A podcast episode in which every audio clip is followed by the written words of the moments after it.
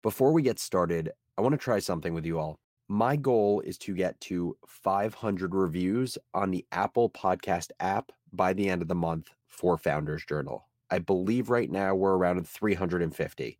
So this is a really ambitious goal, but we also have an incredible community. So I know we can do it. And this is how it's going to work. Now or after the show, head to the Apple Podcast app and give Founders Journal a review. If we get to 500 reviews by the end of the month, I am going to host a Zoom happy hour for all of my listeners as a way for Founders Journal listeners to connect with one another, as well as to connect with me and ask me any questions you have about the show or just my career in general. So, with that, let's get on to the show. What's up, everyone? This is Alex Lieberman, co founder and executive chairman of Morning Brew. Welcome back to Founders Journal, my personal audio diary, where I give you, the business builder, the tools you need to think better in order to build better, whether that's building a business, a team, or a new product. Today, I'm talking about opinions. Everyone has them, they can be really useful or really hurtful and I want to help you think through the best way to make opinions work for you in your career. Let's get into it. So, I was scrolling through Twitter over the weekend and I noticed two very well known investors getting extremely heated about the topic of Bitcoin. And Bitcoin is obviously a very polarizing topic as is. But it was really fascinating to see two people who I consider both to be extremely intelligent and extremely opinionated be on completely different sides of the spectrum as it relates to the validity of Bitcoin as an asset and if it has long term value or not. And this episode isn't about Bitcoin. It is more about understanding the opinions that these two people had. As I read through their exchange on Twitter, what struck me was this question Whose opinion do I trust more?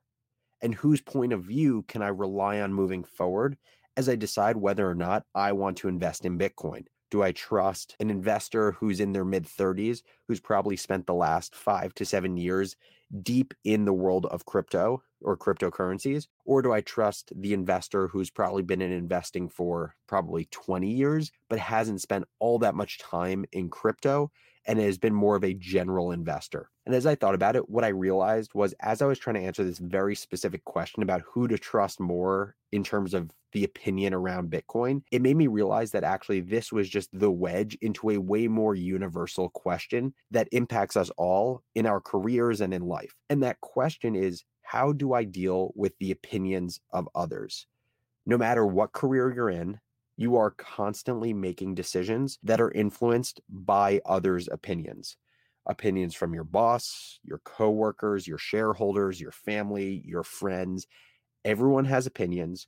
They're really important. They can be really helpful, but they can also be really hurtful. And as I think about it, everyone has opinions, everyone shares opinions. You receive opinions from a ton of people that share it. And the way that opinions vary in terms of career is how much you're forced to listen to them. The way I think about it is typically junior employees are forced to listen to opinions more than senior employees just because they're lower on the totem pole. And traditionally speaking, if a boss tells them how things should be done, they're going to do it that way. And then the second distinction is typically people who work for others need to listen to opinions more than, say, people who work for themselves and have their own businesses. And just like it's important to have a playbook for making informed decisions, which we've talked about in past Founders Journal episodes, I think it's just as important to think about how do you navigate the opinions that are constantly thrown your way in work. And so this is how I go about it. The first step is I listen to everyone's opinion. I don't filter opinions in terms of at the point of them being shared. I make my funnel as wide as possible to let as much information in. Some people don't share this point of view, but this is why I do it this way. First, I'm a huge believer in building a culture of psychological safety. And one of the ways you do that is by simply showing people that you are great at listening. If your team has confidence that you'll always show up for them to provide a set of ears and actively listen to what they have to say, not only will they feel comfortable, but they'll also pay your behavior forward to other people in the company. It's the best way to lead by example and build a culture of listening and psychological safety. The other reason that I listen to everyone's opinion is because I don't think we as people are good enough at predicting where interesting insights or good ideas will come from. So even if someone who you don't consider to be smart or isn't a subject matter expert in the area that you're looking for an opinion. And even if you don't end up using their opinion, there may always be valuable nuggets of information that can inform your perspective or the final opinion you have. In fact, I think sometimes the best way to do something new and different in whatever work you do is to be an outsider yourself, someone who isn't an expert in the industry, and say you've been in, in the industry for a while, so you're not going to be that newbie, finding someone who is smart but an outsider to share their point of view can be amazing for getting great nuggets of information that aren't tarnished by years of just learned behaviors and kind of group mentality. So, first, what I do is I create this funnel. I listen to the views of anyone that shares them to build up this top of funnel that will then help inform the final view that I form or the decision that I make. The second step of how I deal with opinions is probably the most important one, and it's definitely the hardest one. And that is sifting through this top of funnel, right? So you literally visualize a funnel that starts wide and gets narrower. We've let in all of this information from others. So, you know, even just use the example of Bitcoin.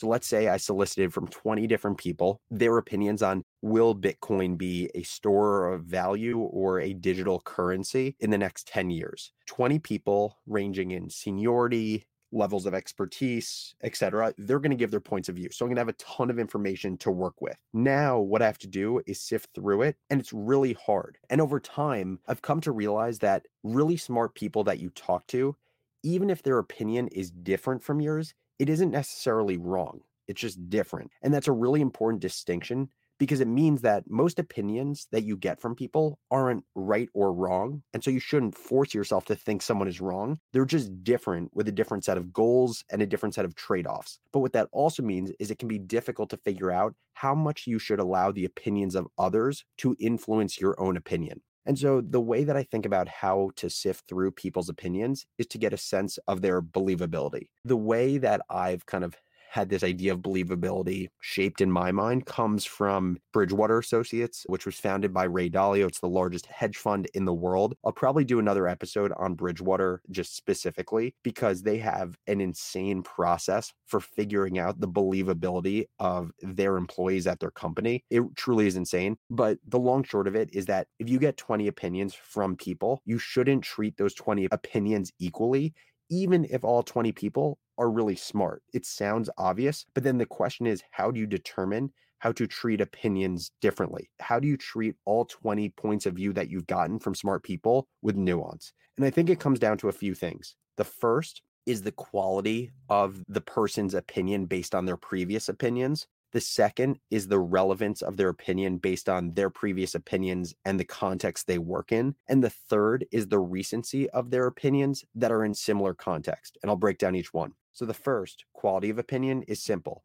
If you've worked with someone for a long time, you have the benefit of history and visibility into the correctness of their points of view and opinions over time. This is such an amazing advantage because it allows you to understand to what extent can you trust someone else's opinion rather than just trust them because you think they're smart. So said differently, say at work we are hiring a new fairly senior person as I go to maybe other people on the senior leadership team at Morning Brew to understand what are their thoughts on this person we're thinking about hiring. I shouldn't think about all of these people on our senior leadership team's points of view as equal opinions. Not because not all these people are smart, but now that I have context with all these people, I can look at and say, oh, okay, person one has had a really good track record of picking great employees in the past who have been good over the long term, whereas person three on the senior leadership team has done less well in the world of hiring decisions and people working out. That's what I mean by focusing on the quality of someone's opinion based on their previous opinions. The second is relevancy of opinions. So, what that means is just because someone has shared opinions that have proven to be correct over time, it doesn't mean that their opinions are relevant to the context you're currently operating within. Said differently, my buddy Nick is one of the best marketing thinkers in the world. And I would assign a ton of believability to any opinion that he shares roughly around marketing. Anything within the world of marketing, I am going to trust him. That's within his circle of competence. But if I'm trying to make a decision or form a point of view around, let's say, the future of education, Nick's believability goes down. It's not because he's not smart, but it's because he'd now be sharing an opinion outside of his circle of competence. So that's the second relevancy of opinion. Someone doesn't just have to be smart, they also have to be sharing an opinion within their circle of competence. The third and final criteria I use to assess someone's believability of their opinion is not just is it in their domain of expertise, not just have they proven to have quality opinions in the past, but also have their opinions been recent. And how I think about this is just like someone can be rusty in a sport, I believe opinions can be rusty if not formed frequently and if not updated for today's context. The world is constantly changing, which means the way that we look at the world has to change constantly as well. Take the example of Nick again. If, say, hypothetically, Nick took a sabbatical for three years, came back from that sabbatical, even though he was a marketing expert before, his believability would have gone down a little bit over those three years if when he returned, I asked him a question about marketing, not because he's not really smart, not because he didn't have high believability around marketing before, but because the world has changed over the last three years and it will take him time and it will take him several iterations of forming new opinions to readjust to the context of the world today. And so, by focusing on these three criteria, you're going to be able to gather what opinions are most believable and what opinions are not. And then you'll be able to have an honest conversation with yourself about how should the most believable outside opinions work together with your current opinion and view of the world to inform the final point of view or decision that you're going to make. And that's my approach to soliciting others' opinions. I think it's really important because just like we make a ton of decisions in life, we also are bombarded with people's opinions all day long. It can be a great thing, but it can also be an overwhelming thing. And to apply a process to turn it from overwhelming to productive is super important. As always, thanks for listening to Founders Journal. And if you have any questions or ideas for the show, or you just want to say what's up and introduce yourself, shoot me a note at alex at morningbrew.com. I freaking love connecting with this community, so don't ever hesitate to reach out. Thanks again, and I'll catch you next episode.